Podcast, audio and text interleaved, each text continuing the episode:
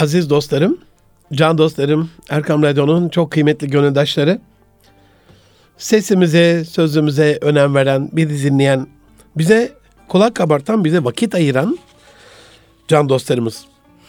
Hepinizi Erkam Radyo Çamlıca Külliyesi'nden sevgiyle, saygıyla, hürmetle, duayla, muhabbetle selamlıyorum. Hepinize hayırlı günler diliyorum efendim. Erkam Radyo'dasınız. Münir Arıkan'la Nitelik İnsan programında 2022'nin 10. programında çok şükür sizlerle beraberiz.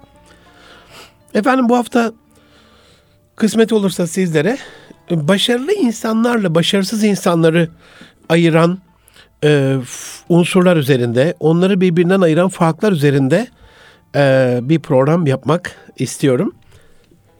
Bize ulaşmak isterseniz nitelikli insan et erkamradyo.com e-mail adresinden veya et Münir Arıkan ve et Erkam Radyo tweet adreslerinden bize ulaşabilirsiniz değerli dostlarımız.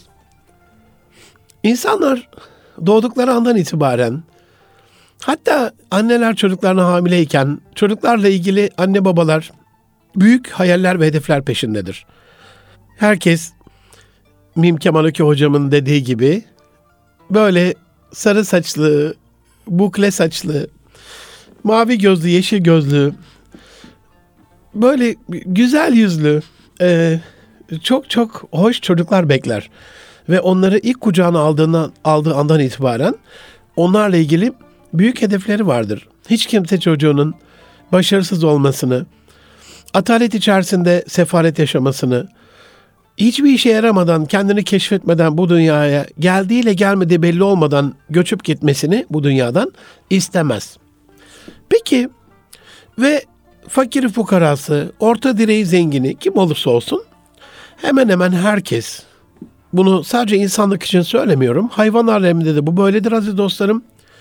İnternette izliyorsunuzdur. Küçücük bir tavuğun yavrularını yılandan korumak için nasıl çabaladığını, küçük bir kuşun yavrularını korumak için nasıl çabaladığını görüyorsunuzdur. Yani bu anne şefkati, anne babalık apayrı bir şey olsa gerek. Dolayısıyla Rabbim kendi merhametinden, rahmetinden onu insanlara dağıtmış, hayvanat alemine dağıtmış. E, nasiplenebildiğimiz kadarıyla çok kötü örnekler elbette var ama geneli itibarıyla anne babalar çocuklarının ağdına dayanamayan, onu aç bırakamayan, onu eğitimsiz bırakamayan, biz okumadık onlar okusun diyen, kendi yiyeceğinden giyeceğinden kısıp yavrusunun okul masraflarını, kitap mesarifini üstlenen varlıklardır. Peki bu kadar destek olmalarına rağmen üstelik buna bir de moral motivasyon olarak ilerleyen yaşlarda hadi oğlum hadi kızım hadi kalk yavrum okul var hadi ödevini yap yavrum ödev var ders var hadi biraz çalış hadi biraz odaklan gibi desteklere rağmen sizce nasıl oluyor da makas ömrün bir aşamasında insanları ikiye ayırıp bir kısmını başarılı bir kısmını başarısız yapıyor. İşte bu hafta bunu konuşacağız. Aziz dostlarım tabii ki çok madde vardır ama bir programda özetlenebileceği kadarıyla sizler için başarılı insanlarla başarısız insanları birbirinden ayıran 26 madde üzerinde duracağım. Bunları hani bir çırpıda duymak isterseniz programın sonuna kadar bizimle kalmayabilirsiniz. Zihninizde yer etmesi açısından e, hedef, güne başlama, haz alma, planlama, plana sadık kalma, odaklarını kaybetmeme, konsantrasyon, verimlilik, motivasyon, ilke ve değerler, inanç yani, zamana hürmet, liderlik, adalet, aile, denge, kararlılık ve istikrar, gıybetten uzak durmaları, öğrenme, paylaşım, yardımlaşma, düşmana karşı tavırları, stratejileri, konuşma kaliteleri, mizah kaliteleri, kitap okuma kaliteleri ve karar alma, karar verme ya da karar yapma kaliteleri olarak özetleyebilirim.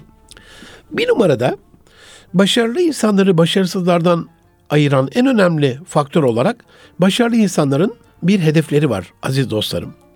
Büyük bir vizyona sahiptir başarılı insanlar ve bunu gerçekleştireceklerine inanırlar. Hedef deyince Fahri Kainat Efendimiz Hazreti Muhammed Mustafa sallallahu aleyhi ve sellem Efendimizin göstermiş olduğu bir hedefi, o büyük hedefi 852 sene sonra gerçekleştirilecek olan o büyük hedefi Letuftihanel Konstantini hedefini asla unutmayalım. Onun sahabe-i güzinin de bir hedefi vardı. O gökteki övülen yıldızlar olan sahabe-i güzin gökteki yıldız olmakla yetinmediler. Aşeri mübeşşere olmakla yetinmediler. Hani Allah'a niye bu kadar e, ey Allah Resulü hani cennetle e, müjdelenen bir insansın. Hani e, niye bu kadar namazlarında te- tekrar uzun uzun böyle çabalıyorsun falan diye.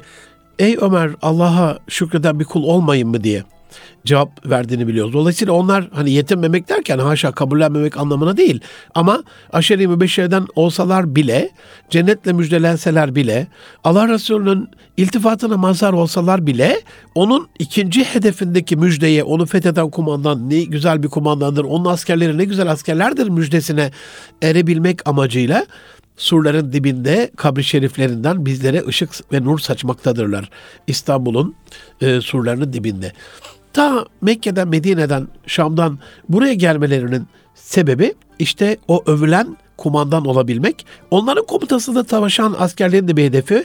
Onlar da onun askerleri güzel askerlerdir müjdesine ermekti. Dolayısıyla başarılı insanlar büyük bir vizyona sahiptir ve gerçekten bunu gerçekleştireceklerine inanırlar. Elon Musk'a bir bakın. Büyük bir hedefi var. Mars'ı yeşillendireceğim diyor. Ama Hani şu Mars yeşillense ne kadar güzel olur. Habitable dediğimiz yaşanabilir bir gezegen olarak Mars'ta hayat olsa ne kadar güzel olur diye Dolunay'da Ay'a bakıp orada hayal kurmaktan çok farklı bir şey yapıyor Elon Musk. Ne yapıyor? Roketini yapıyor. Dünyanın en kaliteli roketlerini yapıyor. Dünyanın en büyük roketlerini yapıyor. Mars'a gidebilecek düzeydeki büyük roketlerini yapıyor.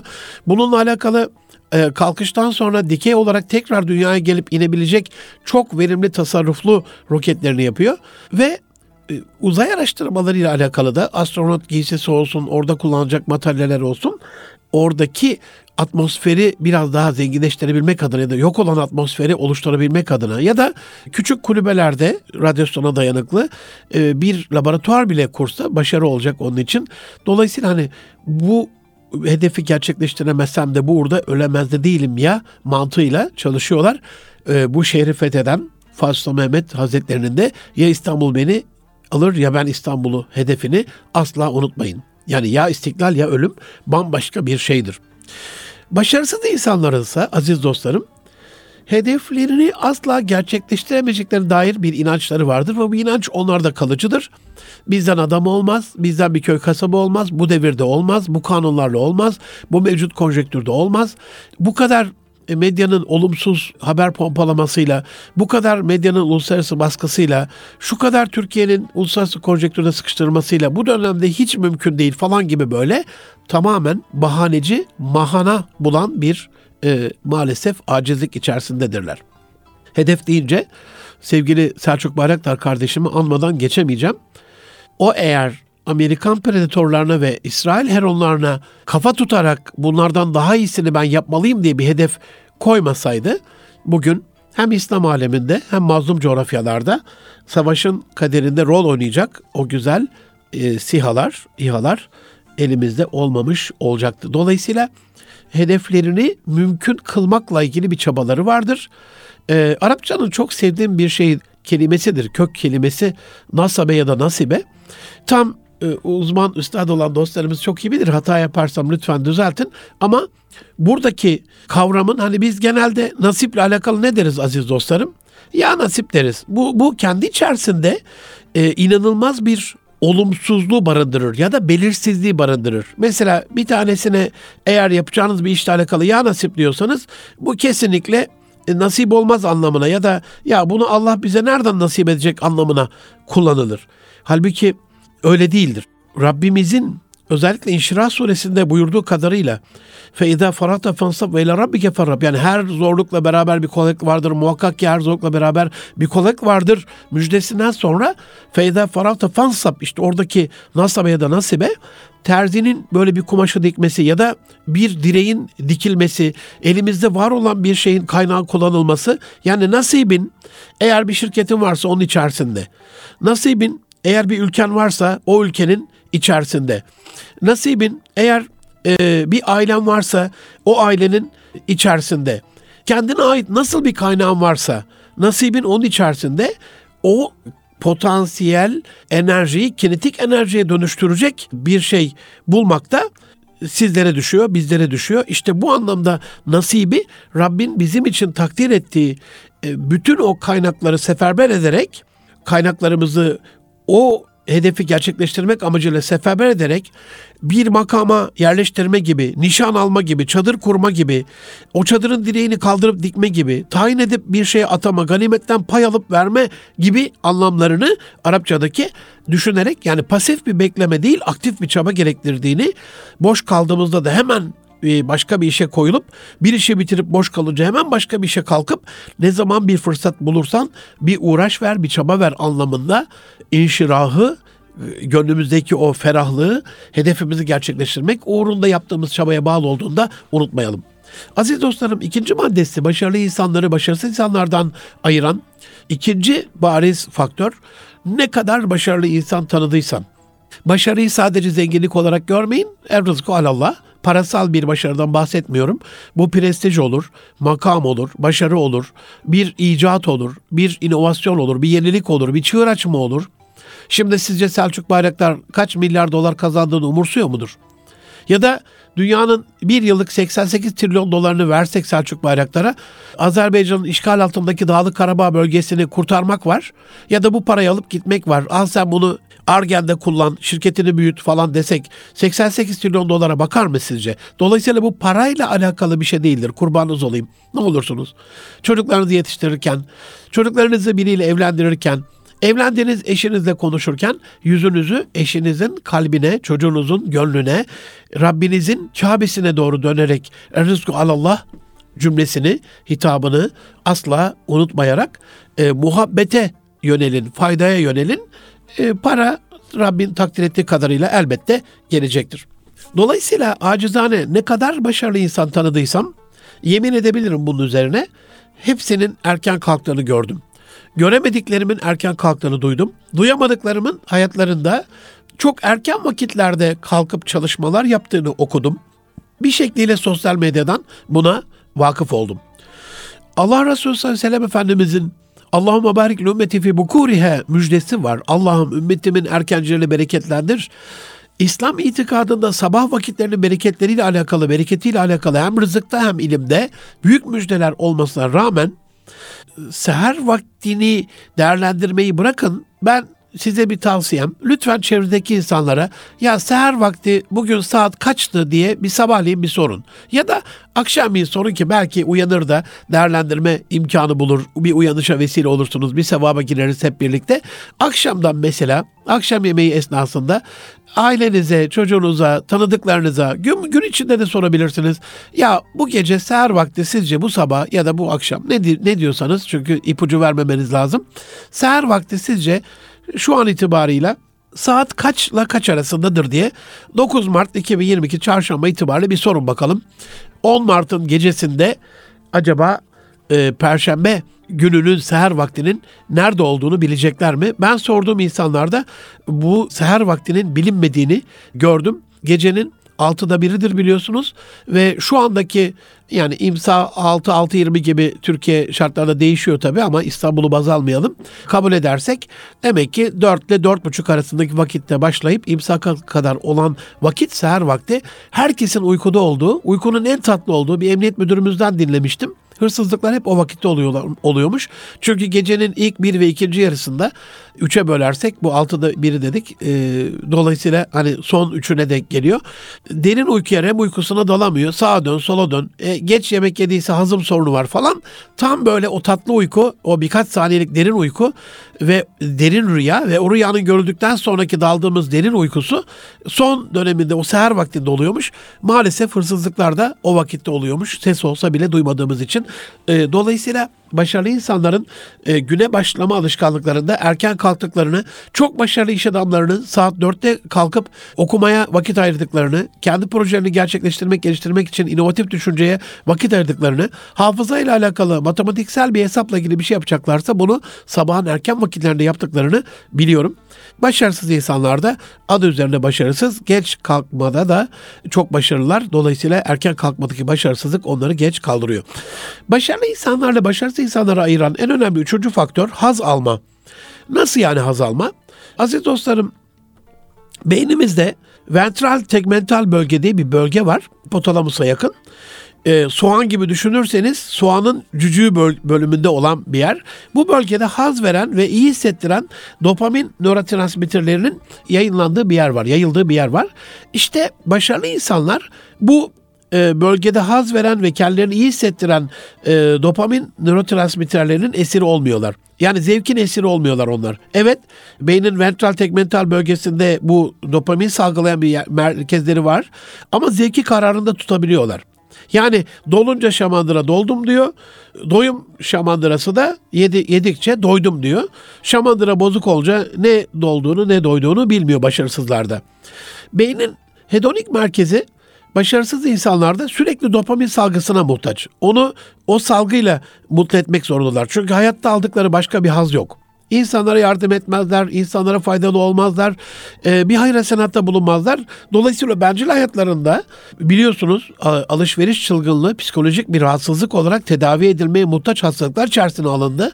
Eğer sürekli böyle kredi kartta yüksek limitlerle borç tuzağına düşüyor, sürekli faiz belasıyla cebelleşiyor, e, sürekli canı sıkılınca hadi bir gideyim bir şeyler alayım diye en azından AVM'lerde turlamaya başlıyorsanız psikolojik bir rahatsızlığın eşindesiniz demektir diyor uzmanlar. Dolayısıyla aşırı yemek gibi, sürekli abur cubur yemek gibi bu e, dopamin salgısı ile beynin zevk merkezi, hedonik merkezi sürekli mutlu etmek zorunda kaldıkları için sindirim sistemleri de buradan bozuluyor. Sürekli sürekli ye, sürekli sürekli orayı uyar. Sonra ne oluyor? Mesela şu anda bilim dünyası bağırsağı ikinci beyin ya da duygusal beyin olarak kabul ediyor. Yani bedenimizdeki serotonin hormonunun %85'inin salgılandığı yer bağırsaklar.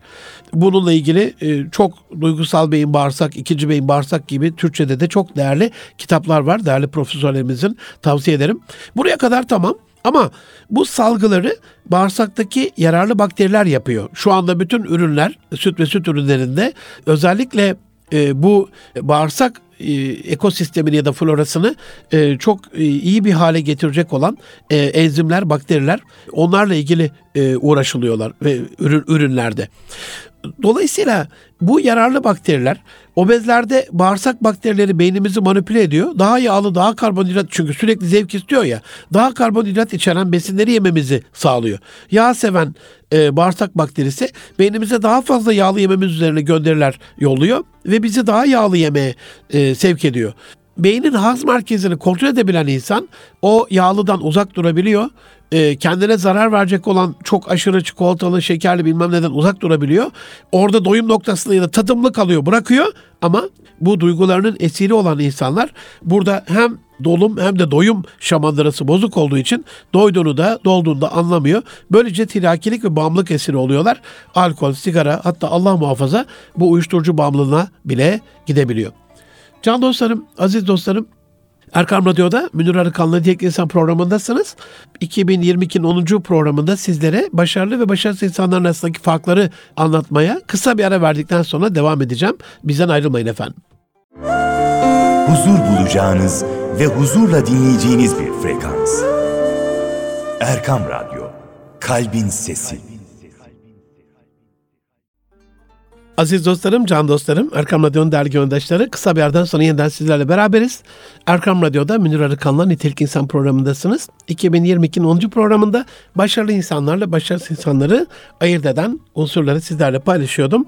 Ne dedik efendim? Hedefleri vardır başarılı insanların. Güne başlamaları daha erkendir başarısızlara göre ve haz alma merkezlerini kontrol altında tutabilirler. Hazın esiri olmazlar. Dördüncü numarada başarılı insanların planlama yapma ve bu planı doğru yapma e, özellikleri vardır. Başarısızlarsa plansız yaşarlar. Halbuki Benjamin Franklin diyor ki eğer plan yapmamışsanız başarısızlık garantili bir planınız var. Başarısızlık garantili bir plan yapmışsınızdır diyor. Ne kadar önemli e, bir cümle. E, çok başarılı ailelerin, anne babalarının çocuklarına yazılı bir plan yapmakla alakalı uyarılar yaptığına şahit oluyorum. E, planlarını bazen hatta o kadar abartıyorlarken cüzdanın içerisinde yazılı taşıyacaksınız bunu ya da akıl defterinde, ajandada. Bazen de odalarında bunu bir çerçeveli tablo halinde bir gözde görünür, gözden ırak, gönülden ırak olmasın diye gözde görünür bir hale getirdiklerini görüyorum. Size ben de bunu tavsiye ederim.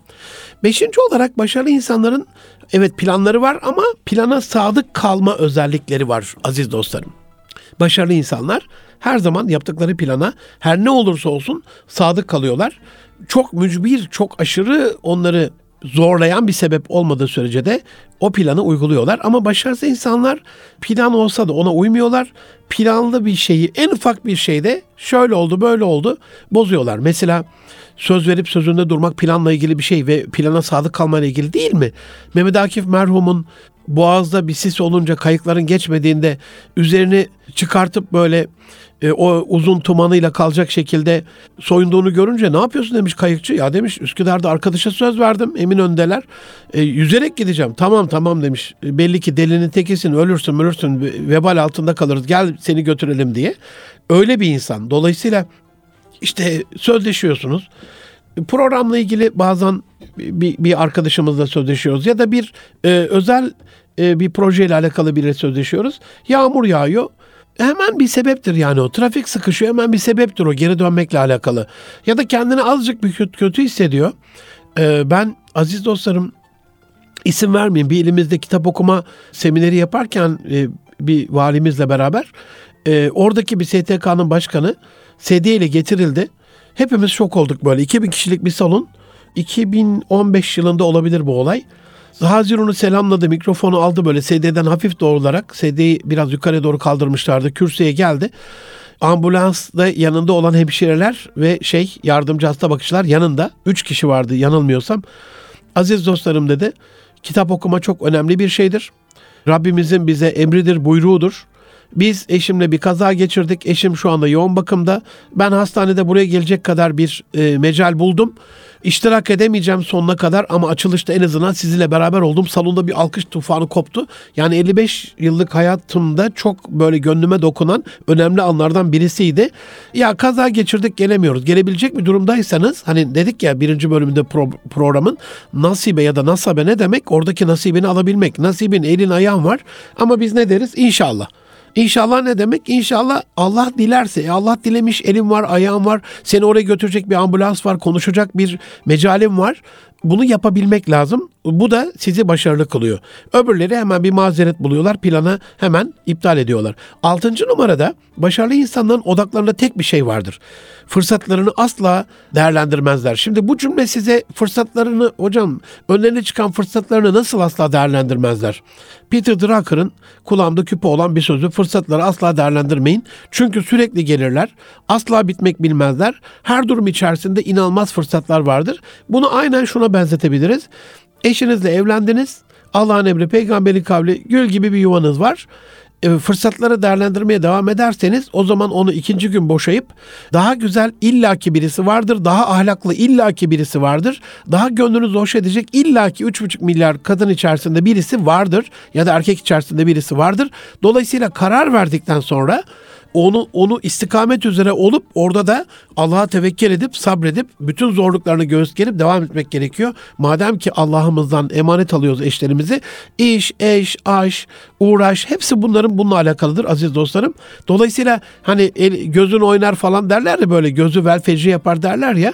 E, bu anlamda ben İslam dünyasının özellikle bizim kadim medeniyetimizin e, derununa vakıf olmadıkları için sürekli gözlerinin kaşlarının orasının burasının oynaması vesilesiyle küçük bir daha cazip bir şey gördüklerinde mesela bunu yolda giderken bile hissedersiniz aziz dostlarım yani e, kendi şeridinizde giderken yan şerit biraz daha hızlı akıyor gibi gelir. Asla hızlı akmıyordur yani. Oraya geçersiniz bu sefer senin eski şerit daha hızlı akıyor gibi gelir.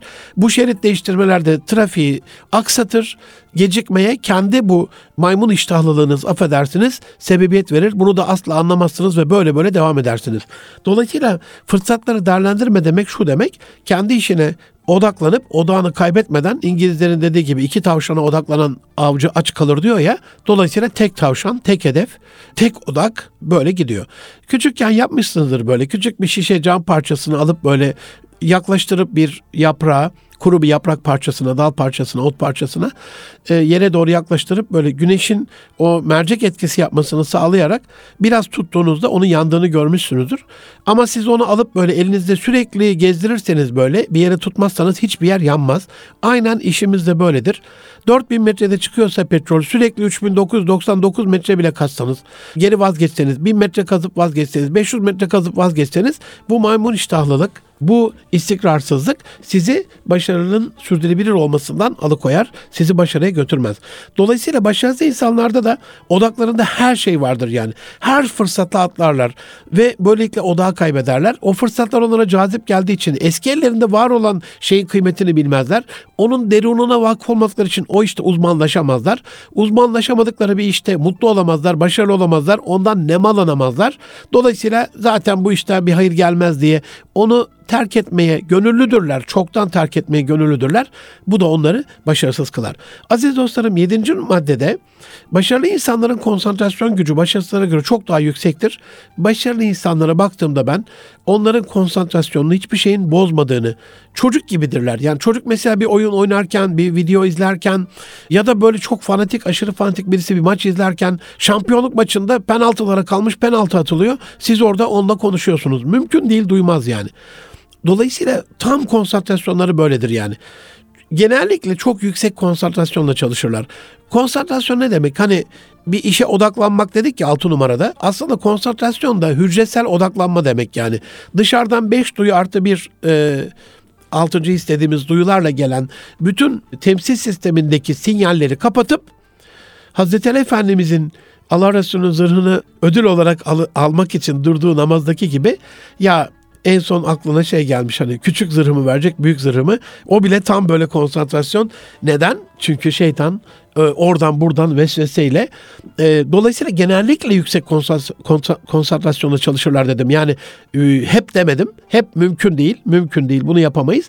Ama mesela kendilerine 40 dakikalık bir zaman süresi tanırlar. 1 saatlik bir zaman süresi tanırlar. 2 saatlik bir zaman zaman süresi tanırlar ve o zaman süresi içerisinde çalışmayı aksatmadan devam ederler. Bu onlarda disiplin dediğimiz başka bir şeyi de istikrarlı hale getirir. Başarısız insanlarda da böyle uçan bir sinek bile e, birisi hiç dese bile bozacak düzeydedir. Bu nerede en çok fark edilir? Böyle gider gider gider yani konsantrasyonda konsantre bir konsantrasyona, yoğun bir konsantrasyona sahip olmayan insanlar yarın bir gün üniversite sınavına girerler. E, evet e, yasal olarak korna çalınmayacak, gürültü yapılmayacak ama yan taraftan böyle bir korna sesi gelse konsantrasyonları dağılır. Onu bahane yaparlar. Ondan sonra zaten çalışmamışlardır. Çok da hazır değillerdir. Ne oldu kızım ne oldu oğlum? Ya işte orada bir inşaatta gürültü oldu da bir kamyon geldi korna çaldı oradan korktum ürktüm. Tamamen dağılır konsantrasyonları. Büyük bir hedefimiz varsa o hedefin doğrultusunda o hedefin uğruna canla başla canıraş bir şekilde çalışmamız gerekiyor.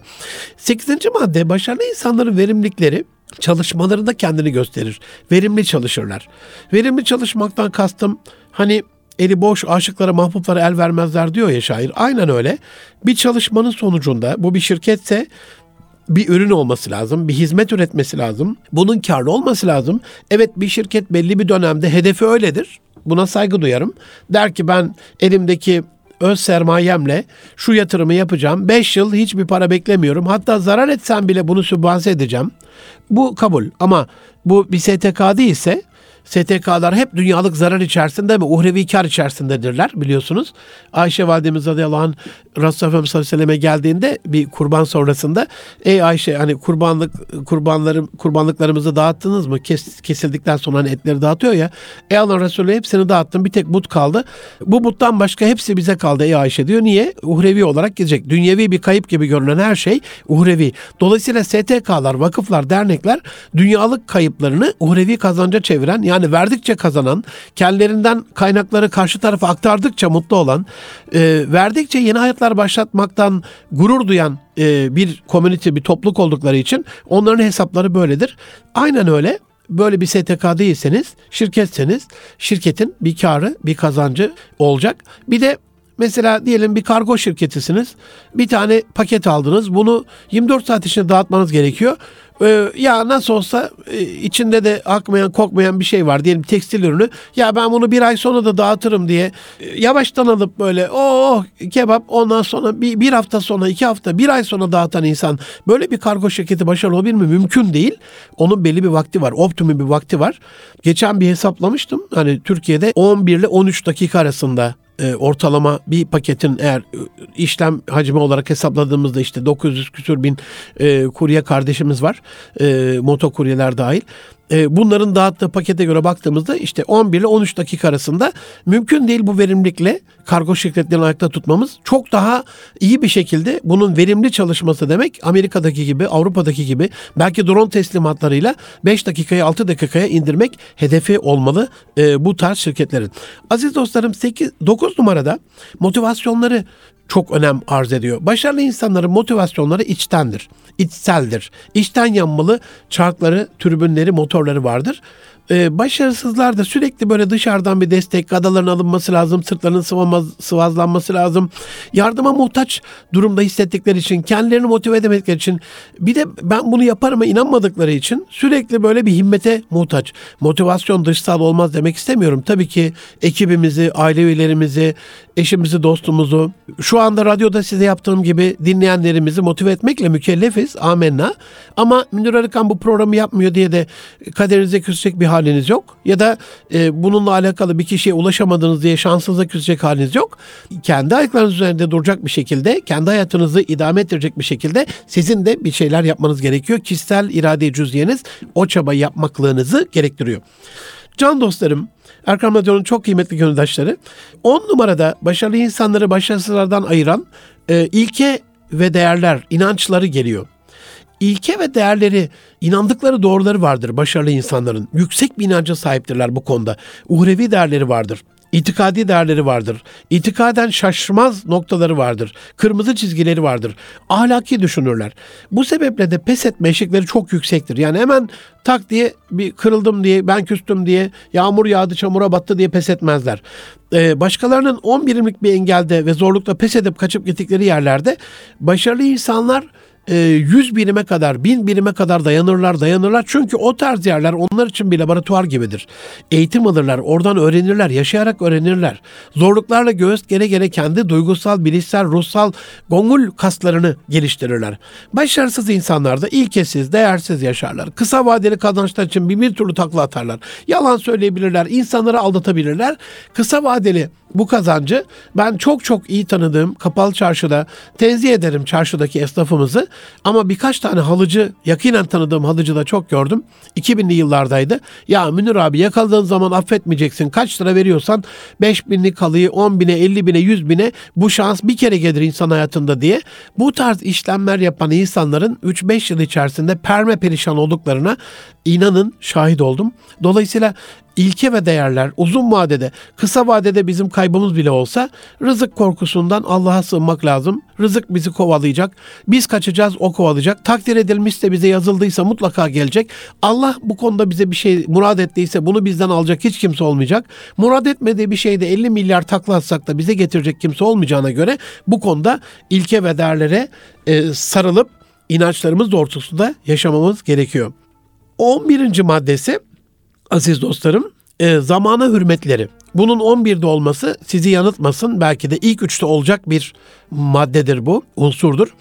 Başarılı insanlar zamanının en büyük kaynak ve değer olduğunun farkında olan insanlardır.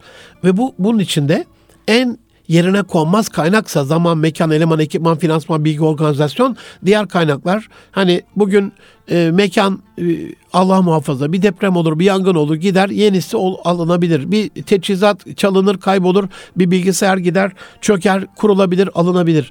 E, bir finans bugün kaybedersin, yarın kazanabilirsin ama zaman kaybettin mi asla yerine konmayan en mutlak değer Allah'ın herkese eşit olarak dağıttığı. Dolayısıyla burada bunun farkında oldukları için zamanı doğru değerlendirirler. Ama başarısız insanlar zamanı farkında değildirler. Zamana hürmet etmezler. Kendi zamanlarını öldürdükleri gibi bir de o değersiz gördükleri için onu başkalarının zamanında çalarlar. Bu da yandı gülüm keten helva anlamına gelir. 12. maddede can dostlarım başarılı insanların en büyük özelliklerinden bir tanesi liderlik vasıflarıdır. Liderlik çevresine, sorumlu olduğu kişilere, yakın çevresine ilham ve motivasyon vermek anlamına gelir. Liderlik zor zamanlarda kaynak oluşturabilmek anlamına gelir. Liderlik herkesin durduğu anda yürüyelim arkadaşlar diyerek alternatif yolları bulan ve o yolları gösteren, göstermekle kalmayıp o insanları o yeni yolda yürümeye gongulden ikna edebilmektir.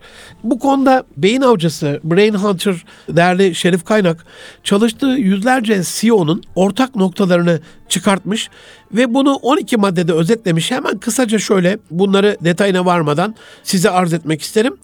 Mesela çalıştığı o üst düzey CEO'ların uzlaşma becerilerinin çok yüksek olduğunu görmüş. Dolayısıyla çocuk yetiştiriyorsanız, öğrenci yetiştiriyorsanız, elemanlarınız varsa, çalışanlarınız varsa, ortaklarınız varsa uzlaşma becerinizi, uzlaşma katsayınızı yükseltin aziz dostlarım. Satış pazarlama becerileri varmış bu insanların. Bu satış pazarlama deyince aklınıza sadece e, parasal bir kazanç elde etmek adına Eminönü Üsküdar vapurunda bir zamanlar gördüğümüz toprağı bol olsun rahmet olsun abilerim ablalarım diye işte her seferinde farklı şeyler pazarlayan dostumuzun e, durumu gelmesin aklınıza. Bir yere tatile gitmek de o tatil fikrini pazarlama e, anlamına gelir. Bir yerde yatırım yapmak da yatırım fikrini pazarlama, onu satabilme anlamına gelir. Birinden izin istemek, o, o izin alma fikrini satabilmek anlamına gelir. Hayatımızın her anı bir satış ve pazarlama becerisidir. Hatta Müslümanlar Allah'la bir ticaret halindedirler. Allah onların canları, malları karşılığında, hayatları karşılığında cenneti onlara vermek üzere onlarla bir alışveriş halindedir. Dolayısıyla onlar da kendi yaptıklarını Rabbimize haşa hani normal dünyevi bir satış ve satın alma düşünmeyin. Allah'ımıza satmanın, onu pazarlamanın peşindedirler. Nasıl bir haşa teşbihatı almaz ama bir pazarda tezgahta domatesleri, elmaları parlata parlata böyle dizmeye çalışan bir pazarcı kardeşimizin çabasındaki gibi kendi namazını, orucunu, abdestini, hacını, duasını, bütün uhrevi vasıflarını Rabbimize doğru bir şekilde pazarlayabilmenin hatta Rabbimizden evvel onu meleklere de doğru bir şekilde pazarlayıp Rabbimize kendilerinden bilgi götürecek olan o emanetçi elçilere de onu güzel göstermenin telaşındadırlar. Etik yönetim becerisi, ahlaki ve karakterli bir yöneticiliğin vasfı olarak sıfırdan yeni başlayabilme becerisi varmış bu yüksek düzeydeki CEO'larda. E, şans oluşturabilme becerisi, farkındalıkları sayesinde. Sevilen bir insan olmak. Ne demek bu? Yani gülüm, bunlar daha fazla gülümsüyorlarmış. Bilgileri varsa paylaşıyorlarmış. Egoları küçük, kapıları açık insanlarmış bunlar. Çok güçlü bir networkleri varmış. Bunu sürekli güncelliyorlarmış ziyaretlerle. Peter Drucker'ın hani söylediği establishing unusual connection diyor ya alışılmadık bağlantılar kurabilme becerisi diyordu hani o.